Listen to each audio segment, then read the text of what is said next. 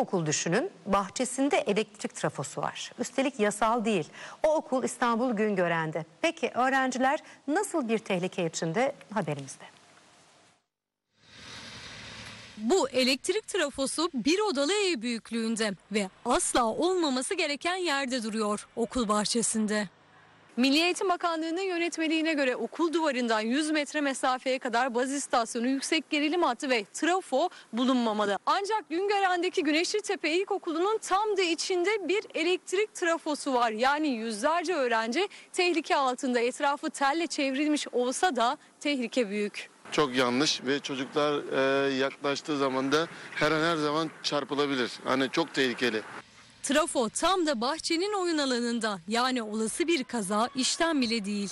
Bakın bu trafo bu okulun bahçesi içerisine konulmuş ama bir sürü risklerle beraber e, beraberinde var.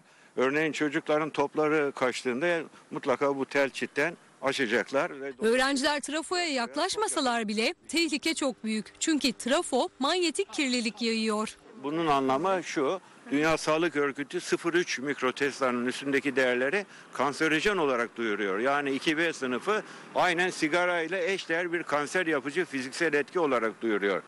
Olumsuz bir durumda trafolar patlayabilir.